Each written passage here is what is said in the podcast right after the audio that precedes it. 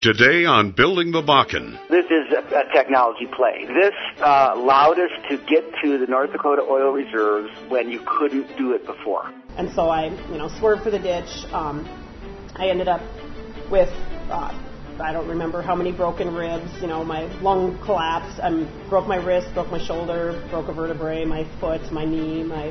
But my kids were all with me. They have this idea that that oil and gas is all about a bunch of roughnecks out there slinging chain, you know, and hitting the bars hard at night. That's not what this is about. From the epicenter of the nation's economy, North Dakota. Crude oil, 100 million years in the making. This was brought out of the ground about three days ago. It's just now seeing the light of day for the first time in 100 million years. The Bakken Formation is transforming the way people live and do business. I work in the oil field up in the Killdeer Mountain. It is snowing. Been snowing here for about an hour to hour and a half. Visibility is quarter to half a mile. Each week, host Jason Spiess leads headline making interviews with industry voices and oil field newsmakers. Ed Schafer, former Governor Schafer, how are you doing today, sir? I'm great. I'm great. How are you doing, Jason? Good to be on air with you. Building the Bakken is about the people, the culture, and the community. I sleep in the back of my Dodge Ram pickup. Yeah, nine days out there 24 7, no shower, you know, no anything. The host of Building the Bakken, Jason Spiess. You like fine wine, you'll love fine oil. Welcome to Building the Bakken. I'm your host, Jason Spiess. Building the Bakken can be heard each week on this radio station at this time. Our top feature story examines whether the Bakken is a technology boom or an oil boom. For our Community in the Bakken feature, we travel to Dickinson, North Dakota and take part in the MBI annual Relay for Life barbecue competition. We then head down the road to South Heart, North Dakota. That's where Mary Hodell lives. She's the owner of the Farmer's Daughters Cafe. She has a very emotional story to tell involving an oil tanker. You're going to want to stick around for that feature, folks. In our final segment, we travel to Jackson Hole, Wyoming for the fifth annual Rocky Mountain Economic Summit. We had an opportunity to talk with Rob Ryan. Mr. Rob Ryan's professional resume is in the same category as Steve Jobs or Richard Branson. Mr. Ryan has created four billion dollar companies and is now doing business in the Bakken, and we had an opportunity to sit down with him, and it was truly a treat. We're going to take a quick break to get a word from our sponsor, and when we come back, our feature story is the Bakken a technology boom or an oil boom? That question answered next on Building the Bakken. Today's episode of Building the Bakken is brought to you by Signal Media Group and the Mondak Oilfield Review.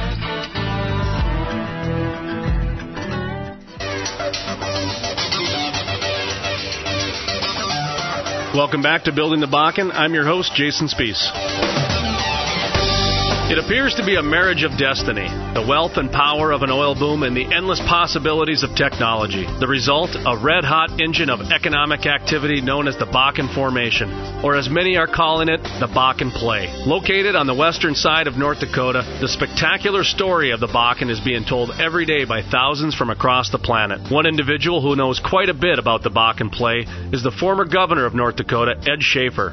Schafer was not only the sitting governor when the oil exploration began this time around, he currently sits on the board of directors for Continental Resources. I recently sat down with Governor Schafer and asked him how important technology was to the Bakken play. This is what the former governor had to say. How much of this is reliant on technology for a boom bust cycle? Well, in, in this case, um, you know, this is a, a technology play. This uh, allowed us to get to the North Dakota oil reserves when you couldn't do it before Mm-hmm. um, on an economical basis. It's purely a technology play. And the interesting thing about the technology, Jason, and the reason we have to be really paying attention to investments in technology improvements in the oil and gas industry is this technology, which was a steerable drilling bit, changed, um, moving on average the oil capture of known reserves from 3% to 5%. You know, we're only getting this little dinky portion of all the oil we know that's laying around. We're just getting this little tiny portion. And if we could think about, you know, this change it from 3 to 5%, think if we could, if we could change technology again, find new ways of doing things and, and move it from 5 to 7 or 5 to 10, I mean, we, we would have more oil, uh, than, well, we do have more oil, but we would get to more oil,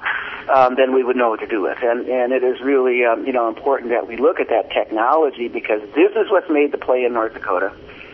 It made expensive recovery affordable. And that was really important, and look what it's done for North Dakota economy over the years. It's just been amazing. Steve Fifita of ADG Holdings had this to say about Governor Schafer's comments regarding whether the Bakken is a technology boom. No, you know, I, I agree. So, what opened this market back up was a technology disruption. Uh, you know, former life was my role was literally to identify those those inflection points in markets, preferably ones that are driven by technology, so that at least. Uh, you know, who I work for would benefit. Uh, in this case, most definitely, I, I agree that the horizontal drilling um, technology that's been applied has completely opened up this market. You know, you know, we've we, we know that it was found as early as, as 1935. There was some attempts at getting it in the ground in 1950, but until the horizontal drilling, until other applications of technology, really can't get to it. And and even now you know, we're being told that, you know, the efficiency is only about 5% coming out of the ground.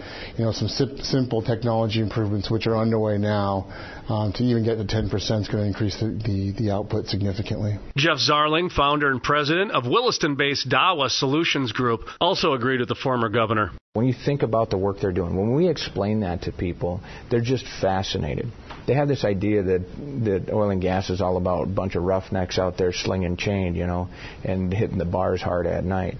That's not what this is about. Richard Findley broke this open in 1999, 2000 with the discovery of the Elm Coulee field. He applied horizontal drilling with hydraulic fracturing in the middle member of the Bakken, and it changed our lives. It changed the world. And what that did was then then EOG over in the Parshall Sanish with their discovery well added the staged fracking. Those were the game changing technological applications. At this point, it's all about tweaking the technology. There's different state, you know, what combination of how many stages, at what intervals, how much sand, how much water. You have ceramic proppant, natural sand, gels. I saw something last week, a news story about um, reducing the amount of gel and getting, you know, using more water, more sand, less gel. Those combinations and then you see him exploring different benches and those type of things and how much crosstalk and how many down spacings to, to drain this. And all of that results in what? A little incremental increase in recovery rate. You're talking about a reservoir of 413 billion barrels. It is a technology play. And when you watch the way these guys drill this, you know, we talk about, we uh, know a guy that has this drilling bit company. There's $75,000 drill bits that they, these PDCs that they use, and they rent them by the foot, right? They don't buy them, they lease them. And, and they send that bit down two miles, and they go out horizontally. They drill sideways, you know, with a mud motor that turns that bit on the end. They go out two miles. Next time you're out in the field and you're looking at a drilling rig, two miles away. Just think about the geo driller sitting in that shack behind a couple of joysticks with a panel of screens. He's got that thing two f- miles under your feet and he can hit a pie plate. That's amazing technology. Even the Federal Reserve had to agree with Governor Schafer, but not before a disclaimer was made. Joseph Mann, economist for the Minneapolis Federal Reserve, had this to say. Uh, well, that's an interesting angle on it. I think, you know, as far as, you know, kind of the first order uh, effects of what's going on out there, and it's very clearly an oil boom. I mean, that's what's driving the whole thing. Uh, oil is useful. People want to get it out of the ground. The price is high right now. Um, one of the, the, what I think the governor was getting at, the real, the real uh, grain of truth in, in, in that statement, is that, uh, is that what's making this possible uh, is the development of uh, new technology for oil and gas extraction. Both hydraulic fracturing and then horizontal drilling of wells uh, have made it profitable and cost effective to extract oil from the Bakken shale, uh, where it otherwise might not have been even five or ten years ago. Uh, and that's that's really what's made the oil boom possible is the development of this of this of this new technology.